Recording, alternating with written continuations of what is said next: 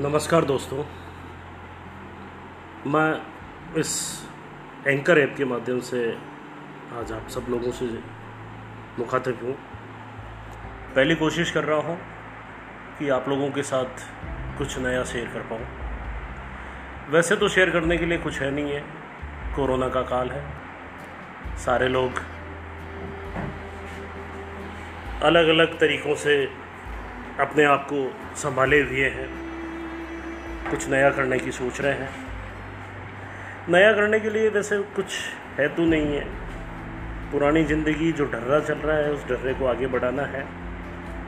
लेकिन हमेशा जब हम सुबह उठते हैं तो एक नया दिन होता है, नई शुरुआत होती है। जो बीत गया, सो बीत गया। अब आगे की ले शुद्ध तो उसी चीज़ पर मैं आप लोगों के साथ एक सकारात्मक बात करना चाहूँगा। ज़िंदगी में बहुत सारे कड़वे अनुभव हमें मिलते हैं, लोग मिलते हैं, बहुत सारे चीज़ें कह जाते हैं। मुझे याद है मेरे साथ डबल ओ काम करते थे, सहायक लेखाधिकारी काम करते थे। उनकी टेबल पर एक बहुत अच्छा कोटेशन उन्होंने लिख रखा था। आज भी मुझे वो कोटेशन याद आता है। उन्होंने लिख रखा था, यदि आपको कोई व्यक्ति ज़िंदगी में एक बार धोखा दे तो लानत है उस पर। लेकिन अगर वही व्यक्ति आपको ज़िंदगी में दूसरी बार धोखा दे तो धिक्कार है आप। सही बात है।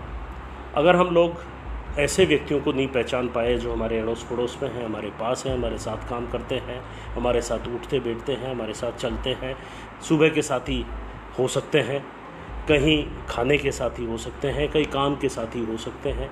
लेकिन वो व्यक्ति अगर आपको कभी किसी भी समय किसी भी कारण से आपको धोखा दे कोई बात नहीं उसकी फितरत है उसकी आदत है उसके संस्कार है उसके अंदर ऐसा कुछ है कि, कि उसने आपको धोखा दिया है। उसको लानत उसको है। लेकिन अगर वही व्यक्ति आपके साथ दूसरी बार चीटिंग करे, फिर तो आपका जीना बेकार है मित्रों। फिर तो आपकी सोच सही नहीं है। आपने उसको पहली बार माफ़ कर दिया, मैं मानता हूँ। क्षमा वीरश्य भूषणम।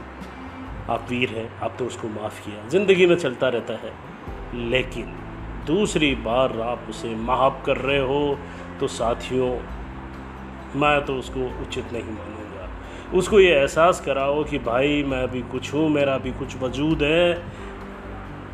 और तू ज़िंदगी में अब किसी व्यक्ति को दूसरी बार धोखा देने लायक तो नहीं रहेगा।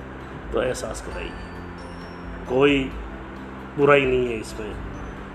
बहुत बार हम लोग बातें करते हैं, हमारे संस्कार हमें कहते हैं, अहिंसा परमो धर्म है। लेकिन अगर धर्म की रक्षा के लिए हमें हथियार भी उठाना पड़े तो उठाना चाहिए। यही ज़िंदगी का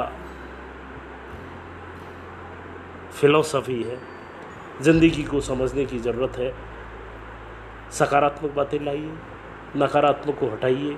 नकारात्मक लोगों को भी आप अपने पास मत बैठने दीजिए, क्योंकि एक भी वेव अगर नेगेटिविटी की चली तो आपका जीवन भी नेगेटिव हो जाएगा।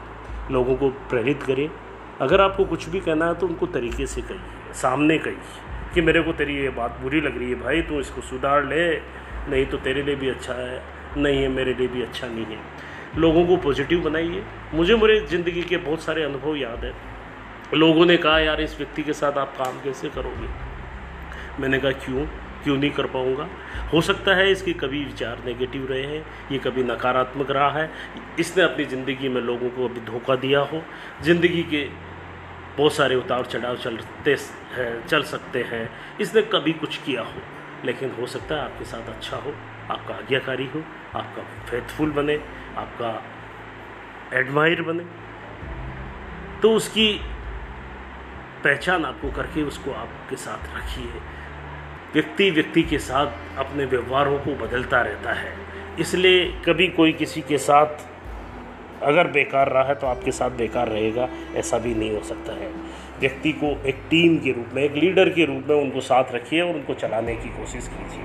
उनकी फीट पे हाथ रखिए, उनको थपथपाइए कि, yes you are doing a very good job you are part of me अगर कहीं किसी प्रोजेक्ट में आप काम कर रहे हैं, अगर कहीं किसी संस्था में काम कर रहे हैं, अगर आप कहीं काम कर रहे हैं तो एक टीम के रूप में उनको साथ लेके चलिए, उनको अपने साथ रखिए, उनके काम को आगे बढ़ाइए।